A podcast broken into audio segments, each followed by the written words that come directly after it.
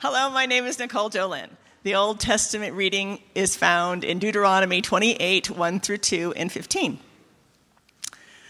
Now, if you really obey the Lord your God's voice by carefully keeping all his commandments that I'm giving you right now, then the Lord your God will set you high above all nations of the earth.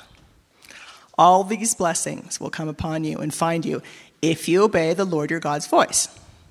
But if you don't obey the Lord your God's voice by carefully doing all his commandments and all his regulations that I'm commanding you right now, all these curses will come upon you and find you. The word of the Lord. the New Testament reading is found in Galatians 2 20 and 21.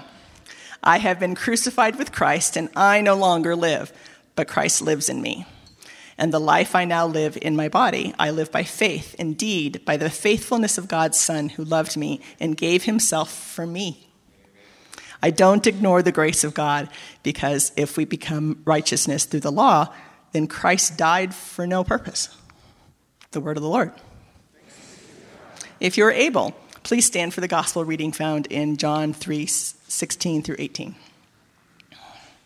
God so loved the world that he gave his only Son, so that everyone who believes in him won't perish, but have eternal life. God didn't send his Son into the world to judge the world but that the world might be saved through him. Whoever believes in him isn't judged. Whoever doesn't believe in him is already judged because they don't believe in the name of God's only Son. The gospel of the Lord. Amen. You may be seated. Good morning, everybody.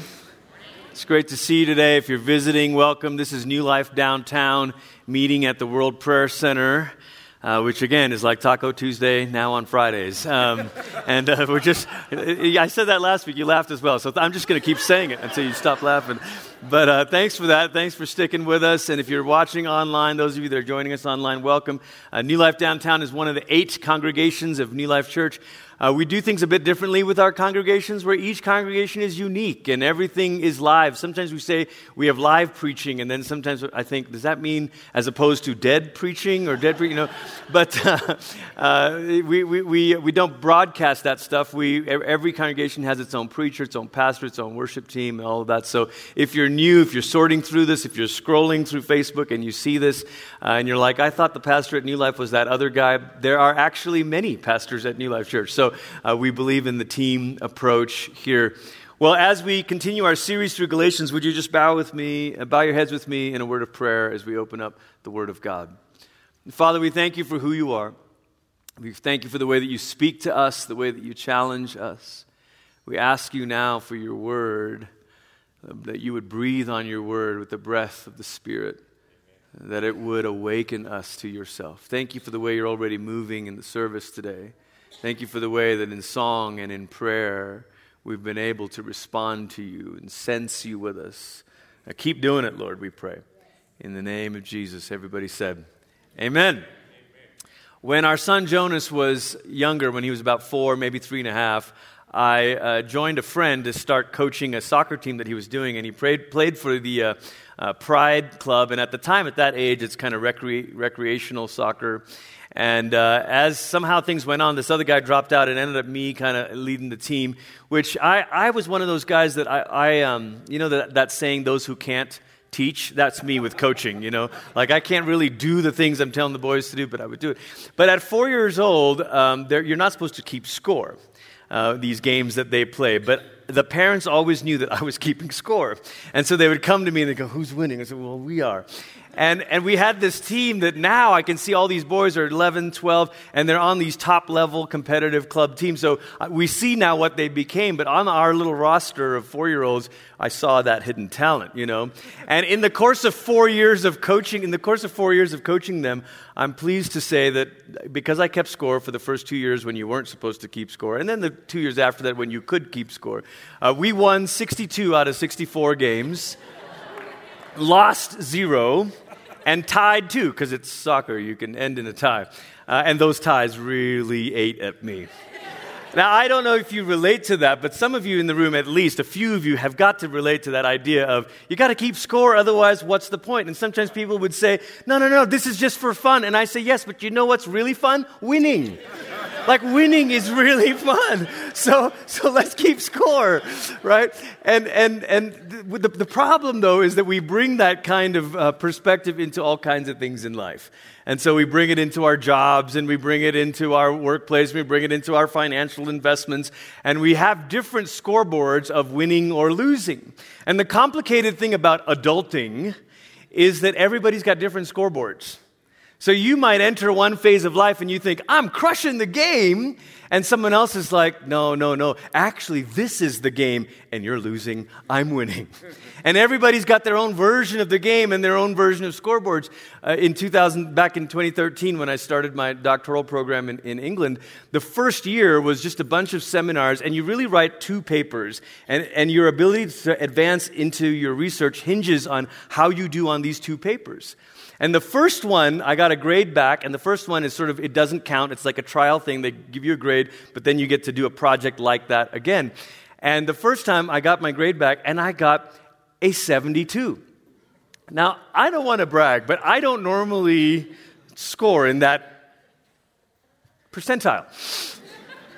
And I, I, my mom's laughing because she knows, you know, like all through growing up, there was always this challenge. Hey, if you can do this, then you shouldn't be okay with this. Like, you know, go for it. So I was like very confused. I was like, I thought this was a pretty good paper. So I went to go talk to one of my advisors, and they said, oh, no, it, here in the UK system, um, 72 is really, really good. In fact, if you got higher than a 75, you should be teaching the seminar, you know. and I was like, oh, okay, okay, okay. So now I understand there's a different grading system. And isn't that what makes life so confusing? Is everybody's got different scorecards and different ways of grading. Today in our Galatians series, I'm not just going to regale you with stories. Uh, today in our Galatians series, we're talking about drawing lines and keeping score drawing lines and keeping score. As we introduced this series, I, I, told you about how Paul is writing to these churches in the region of Galatia. And a number of times, uh, or a couple times in the last couple of weeks, people have said, Can you just show us a map? So here's a map of the region, and you can see Rome and Italy. That's the headquarters way over there in the west, uh, which is, by the way, how we came to call things the West or Western civilization. And then over on the eastern side there, you've got Galatia, and then down Antioch, Damascus, that's where Paul has his dramatic encounter with the risen Jesus, and then down to Jerusalem. So you can see why the leaders in the church in Jerusalem were very concerned about what was going on up the road there in Galatia. But you can also understand why Rome, way over yonder, was concerned about hey, are there these non Jewish people claiming the Jewish exemption? And can we be okay with that? And now you can understand just from the geography of this, the, the situation that's going on. And so, one of the major themes that we said in week one through this letter of Galatians is how Gentile Christians belong. How do they belong in society, the Roman Empire? How do they belong in the church? And how do they belong to God? And so today, if you pick up the, the, tail end of Galatians 1 17 through 24, we're not going to read it, but Paul starts to give his own testimony of how he, a Pharisee of Pharisees, began to recognize that Jesus was the fulfillment of the thing that he had been hoping for. And he talks about how he began to, to preach and started to gain a bit of a reputation. And then you pick, we pick up the story in Galatians 2, and I'm, I may not read all of this because there's a lot of uh, narrative here that we can summarize for time's sake. But he says, After 14 years, I went up to Jerusalem again with Barnabas, and I took Titus along also. Now, Titus is a Greek chap. And you'll recall that this, the big crux of the issue here is about circumcision. I went there because of a revelation, and I laid out the gospel that I preached to the Gentiles for them. But I did it privately with the influential leaders to make sure that I wouldn't be working or hadn't worked for nothing. However, not even Titus, who was with me and who was a Greek, was required to be circumcised. In other words, so far, so good. Paul says, My understanding of how revolutionary Jesus as Messiah is was accepted. People are like, Great, you don't, your Greek friend doesn't need to become Jewish in order to become Christian, to put it in terms that we might use today. And Paul's like, great, it was fine. But then he says, verse 4 But false brothers and sisters who were brought in secretly slipped in to spy on our freedom. Dun, dun, dun. This is a section of the scripture that you might call the conspiracy part. There's confirmation from these leaders, then there's a conspiracy, and then there's a controversy that develops. And I'll skip down ahead, and he says, he says, look, they, they tried to to, to, spy on us. I wouldn't submit to them for a single moment because I didn't want the truth of the gospel uh, to be compromised. But then he says, but the leaders kind of doubled down. They said, no, no, no, it's fine. Just make sure that, that you, you, you go ahead and keep supporting the poor, the very thing that Paul was keen to do. And then jump down to verse 11. So far, things seem to be going okay. He's had two moments of confirmation despite this little conspiracy. But then, verse 11, it says, when Cephas, which is uh, the other name for Peter, he's talking about Peter, the apostle. But when Peter came to Antioch, I opposed him to his face because he was wrong. Okay, Paul. Okay. He had been eating with the Gentiles before certain people came from James. Now, James is the leader down in the church in Jerusalem. And Peter was eating with Gentiles when he was hanging out with Paul. But then he says, when certain people came up from James, when they came, he began to back out and separate himself because he was afraid of the people who promoted circumcision. This reminds me of my kids when they're supposed to eat gluten free, but they show up at a friend's birthday party. And there's all this cake there, and they're like, oh no, I'm not gluten free. And they start, no, no, I'm fine. And then me or Holly shows up, and they're like, uh oh, no, I don't, I don't touch the stuff. I mean, that's, I mean, Paul's like, what's going on? Like, like Peter, you were just, fi- you were eating with, now you're gluten free, I see. okay. Verse 13, and the rest of the Jews also joined him in this hypocrisy, so that even Barnabas got carried away with them in their hypocrisy. But when I saw that they weren't acting consistently with the gospel, with the truth of the good news, I said to Cephas in front of everyone, If you, though you're a Jew, live like a Gentile and not like a Jew, how can you require Gentiles to live like Jews?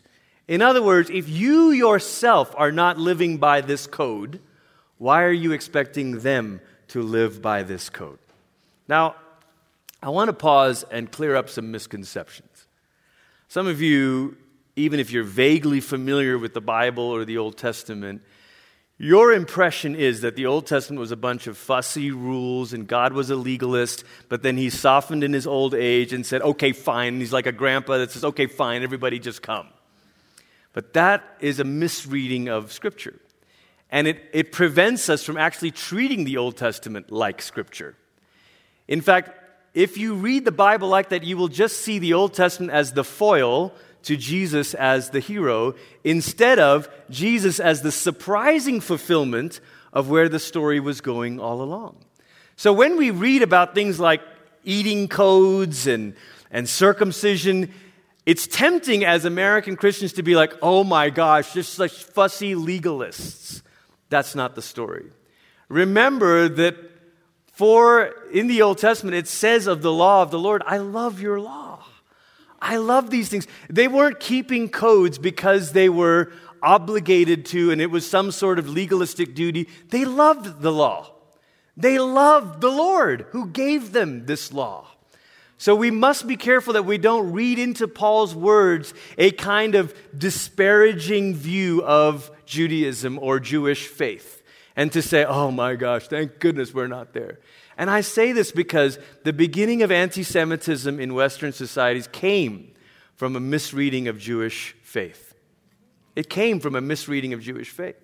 And, people, and so European Christians began to say, oh, the, these random rules and these fussy legalists, we don't need any of that. In fact, let's make sure they don't have influence in society. And you see how that goes. That is not what Paul is saying. So we've got to cut that off. So then you're like, well, what, what is this about? What, what, why, why are we talking about this? The backdrop for this requires just a tiny bit of history. Israel was always chosen by grace, and you, you have to keep this in mind. When God called Abraham, the question is, why? What did Abraham do to deserve that calling? It's an election, to put it in Christian terms, an election by grace. God chooses Abraham, calls him out of his father's house, and then Because they're the, the, the, seed of Abraham, he rescues them from Egypt. If you were to ask someone and you said, Why did God save Israel out of Egypt? Was it because they were so good at keeping the law? You'd say, No, there was no law yet. Why did God save Israel out of Egypt? Because they were, he, he made a covenant to their ancestor Abraham. Well, why did he make a covenant with Abraham? He just did. That sounds like grace. Ding, ding, ding. Now you're seeing the Bible as the same story, right? And then, after having made a covenant with them, having saved them, he then gives them a law. So, what's the law about? The law is about confirming your covenant status. The law is about confirming your covenant status. It's about saying, yes, I am a child of God. I am part of this, this covenant people, and therefore I will live in a way that is consistent with the character of God and our calling as his people. A couple years ago, Jason and I did a series on the Ten Commandments, trying to say this over and over again. The commandments reveal the character of God and the calling of his people. They are not random rules. You're like, okay, but what goes wrong? Well, what starts to happen is after Israel starts to worship other gods, they get, they get torn into as a nation and then they go into exile. The, the, the northern kingdom gets scattered by Syria, the southern kingdom, Judah, gets taken to Babylon. This is more history than you bargained for on a Sunday morning. But in exile, you couldn't do all your normal acts of worship, your, your signs of fidelity, your signs of faithfulness Many of them you couldn't actually do in Babylon. But there were a few things you could do and that you fought to do keep the Sabbath, eat the Jewish way, eat clean, and circumcise your boys, your sons. Those were three of maybe a few other things as well, a few ways of saying we are still God's covenant people. And even if we're in Babylon, and even if we don't have a temple, and even if we can't do this and this and this, this, we will still live this way to confirm our covenant status. Does that make sense? And so by the time you get to Paul's day, the expression of faithfulness is circumcision, clean eating, Sabbath keeping. But what begins to happen is it's also a way of drawing lines and keeping score. Circumcision and clean eating became ways of drawing lines and keeping score, ways of saying, we are the covenant people and you are not. And we have to make sure that we are extra faithful. It's the issue. Sometimes you'll, you'll, say, well, well, I mean, wasn't the problem that Israel just broke a bunch of laws and then God had to send Jesus to keep all the laws? No. There's provisions in the Old Testament for law breaking. The real crisis at the end of the Old Testament is not that Israel broke laws. The real crisis at the end of the Old Testament is Israel could not be faithful to the covenant. Law breaking, covenant faithfulness. Law breaking had sacrifices. You could offer sacrifice when you broke laws. But what happens when you've broken covenant? What happens when you've broken covenant? Look, there's a, there's a marriage illustration of this, right? Spouses are going to hurt one another, but you can repent. But there are some acts that a husband or a wife do that actually violates the covenant. Now what? And that's the idea. That's why Hosea and the prophets, we did a series on the prophets last year. That's why the, earlier this year, that's why the prophets, they're not, they're not blasting the people of God for breaking laws. They're blasting the people of God for breaking covenant. Does that make sense? We're going to come back to that in a moment. Anytime you have boundary lines and scoreboards, you will also have referees. Anytime you have boundary lines and scoreboards, you're also going to have referees. And so these troublemakers that come up from Jerusalem to Galatia, what they're doing is they're saying, hey, hey, hey, hey, foul, penalty. You can't have these Greeks doing this. You can't have these Gentiles doing this because they have a game in mind. And every game has boundary lines and scoreboards. And anytime you have boundary lines and scoreboards, you're going to have referees. Now, how do we do the same thing? Before we say, oh man, those troublemakers, how do we do the same thing today? Do we have ways of drawing lines that have nothing to do with Jesus? Oh, I don't know. Vaccinated, unvaccinated,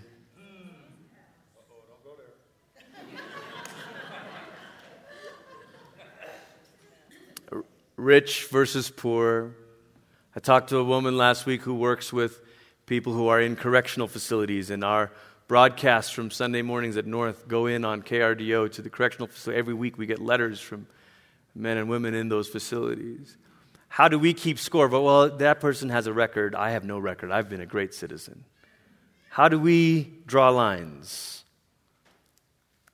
How do we keep score? I think there's Christian ways of seeing who's more Christian? Well, our liturgy is better than your liturgy. Well, our liturgy is older than your liturgy. well, we have more, we're more spirit filled.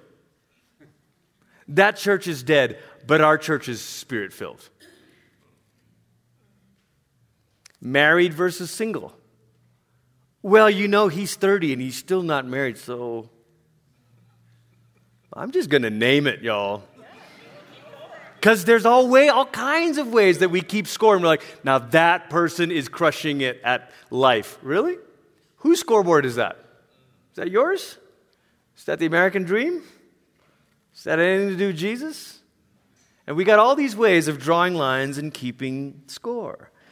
But then Paul says this in verse 16 However, we know that a person isn't made righteous by the works of the law, but rather through the faithfulness of Jesus Christ.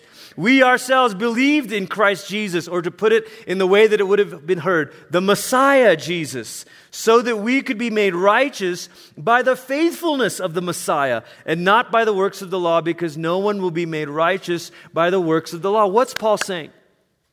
He's saying, look, Fidelity to the covenant is demonstrated by keeping the law. It is connected, but it's not the same. And he's trying to force them into honesty here and to say, look, what ultimately brought the Messiah? Was it your faithfulness? And in the first century, it would have been hard to argue that it was their faithfulness. Because you had Herod, who's a king who was just a rascal. Like, I don't know. He says he's king of the Jews. I don't think he is. You had Pharisees that were more faithful. You had Essenes who were faithful in their own way. But the fact is, they're living under Roman oppression, which is like exile. So, for many Jews in the first century, they would have said, Look, if we really were faithful, wouldn't exile be over? Wouldn't, wouldn't we not be living under oppression? So, look around. Clearly, we are not doing well in this game. And what Paul doesn't say, and this is, this is important to us, guys, what, it, what Paul doesn't say is, well, uh, God decided, new game. What Paul is saying is Jesus changed the game. And, and, and, this is why it's so important. You, you know, I, I, we, why, is it, why is it such a big deal when people say, well, how, why do we have European Jesus on the walls? Or couldn't we just have Indian Jesus or Chinese Jesus? Or couldn't we? No, it, it's important that Jesus was a Jew because he took the Israel story to its culmination. And that's important. It's important because if you say something other than that, if you're like, well, and I've heard evangelical leaders be like, it doesn't matter what race Jesus was. It absolutely matters. Because if you say it doesn't matter, what you're saying is God made a promise, that didn't work out, God changed his mind, decided to do plan B. That's not what Paul says. Paul says God did not abandon his promise to Abraham. God did not forget that he made a covenant with Israel that through an Israelite or through Israel, all nations would be blessed. And you're like, but, but, but Paul, how is God going to use Israel to bless all nations when Israel himself was unfaithful? He says, oh, it's by a representative Israelite. And that's what Messiah means. Messiah may not mean anything to us. Again, we hear Jesus Christ, you're like, is that Jesus' last name? Like his parents were Joseph Christ and Mary Christ? Like, no, it's Jesus the Messiah, the anointed one. And what that means is Jesus the representative one. Jesus who summed up the story of Israel in himself and says, I will do what you could not, and I will be faithful on your behalf. And by being faithful on your behalf, I'll bring the story to its desired culmination. I'll open up the gates for everyone to come. For everyone to come. That's the way, that's the way Paul preached the gospel. That's the way Paul told the story of Jesus Christ. So, this is why he says it's the faithfulness of the Messiah. The faithfulness of Jesus Christ changed the game. It changed the game. It literally changed the game because now it says, well, well, it's not really about how well you're doing drawing lines. It's not actually about the lines that you draw. And it's not about how well you're keeping score. But the faithfulness of Jesus Christ changed the game. And then he says, verse 17 through 19, But if it is discovered that we ourselves are sinners while we are trying to be made righteous in Christ, then is Christ a servant of sin? Absolutely not. If I rebuild the very things I tore down, I should show myself to be uh, breaking the law. But I died to the law through the law so that I could live for God. Now you're like, this is so confusing. But think of it this way. Last night I went to a TCA soccer game to cheer on a, a, a, one of our friends' uh, uh, uh, kids who's playing. It was a soccer game, but it was played on a football field. And because it was played on the football field, they had to draw different lines on the same field. So you had the white lines that was the football field, and then you had the yellow lines that was the soccer field. And if you didn't know the game of soccer and you just thought, you'd be like, this is so confusing. Because not only is, is soccer actually using your feet, unlike football, which uses your hands. I, I don't know. I don't know. That's confusing already. There's several things about soccer that's different. For example, in football, the ball carrier has to end, cross a line with the ball. But in soccer, you could pass, you could kick the ball past the line and then score. Like I could be 20 yards away and that's a goal. You, you can't do that in football. So if you're, you're like, this is confusing. even out of bounds lines, like in football, you can't be out of bounds and catch a football. You'd be like, oh, no two feet in, right? In soccer, the player could be way outside as long as the ball is rolling on the line and you could kick it back in. You're like, what? How does that even work? And what Paul is saying is, by playing one game, you called penalties on me on your game. Does that make sense? By playing the Jesus game, you called penalties on me on the old game. But I ain't playing that old game. Jesus changed the game and he drew some different lines. That's what he's saying. He's like, look, if, if the law is going to show me to be a law, it's fine. But this is why, this is why what we said last week about the alternate gospels being such a big deal is it doesn't just impact the vertical, it impacts the horizontal. Because if we're still playing by an old game, or a different game, or, pre, or we haven't realized how the game has changed, then we'll start excluding people and say, no, no, no, you, uh, have, have, you been good? I don't think you've been good enough. You can't come in. Oh, wait, well, what, what was your, oh, you, Okay, you're, you're, come on. You, you belong with us. You're one of us. But when you get that the gospel changes the spiritual and the social, the vertical and the horizontal, all of a sudden you realize wait a minute, something has changed about these lines and the score. And this is what Paul says. Verse 20 I have been crucified with Christ, and I no longer live, but Christ lives in me, and the life that I now live in my body, I live by faith but not just my faith, but the faithfulness of God's Son who loved me and gave himself for me. I don't ignore the grace of God because if we become righteous through the law, then Christ died for no purpose. Here's the bottom line the love of Jesus redraws the lines and removes our scoreboards. The love of Jesus redraws the lines and removes our scoreboard. And that means some radical rethinking. It did for the people in Paul's day, and it still kind of does for us. And so, as we get ready to close this morning, I want you to reflect on a couple of questions. For one, some of us are drawing lines that have nothing to do with Jesus. I've talked to a lot of people who are in the last year and a half, they're like, yep, I just I broke off a relationship with that person. I cut, and, and sometimes that's healthy. There's a real thing about boundaries and toxic friendships, all that's, that's real. But there's a, there's a difference between saying, I don't need that influence in my life, versus saying, they don't belong in the people of God. And if you look at social media, there's a lot of stuff that people start saying where they're like, I'm sorry, if you don't, dot, dot, dot, then you aren't a true Christian. I've, I've seen lots of that. If you don't wear a mask, you're not actually a Christian. Whoa, whoa, what? If you don't, if you didn't vote for, then you're not a real Christ follower. Excuse me.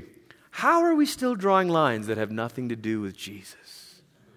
I want New Life downtown. We want New Life Church to be a church that doesn't use human drawn lines.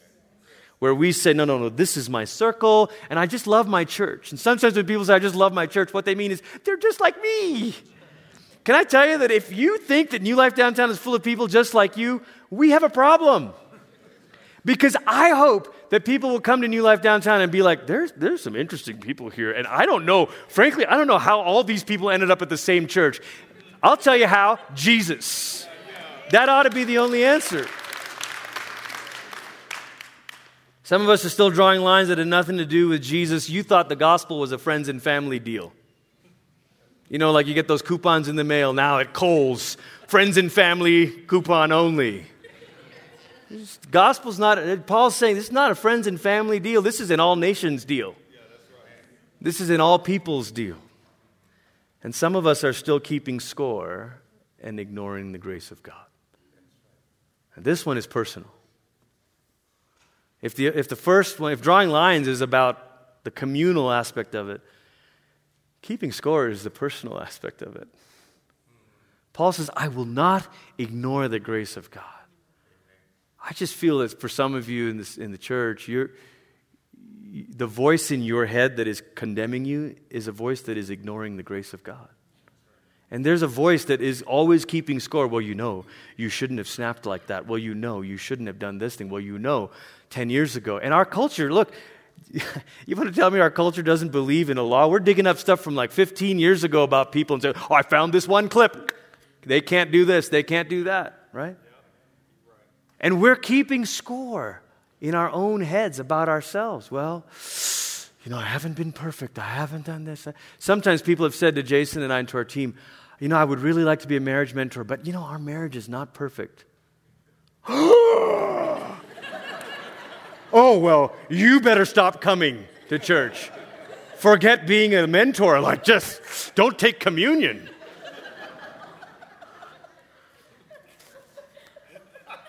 Some, some of us are still keeping score and ignoring the grace of God. Aaron, you can come in the team.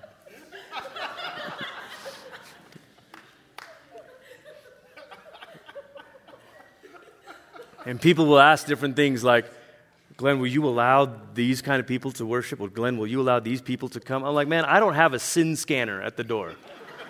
like our, our T- TSA sin scanner is broken. I don't know. I don't know what you did. but I do know. I do know that the grace of God can reset the scoreboard.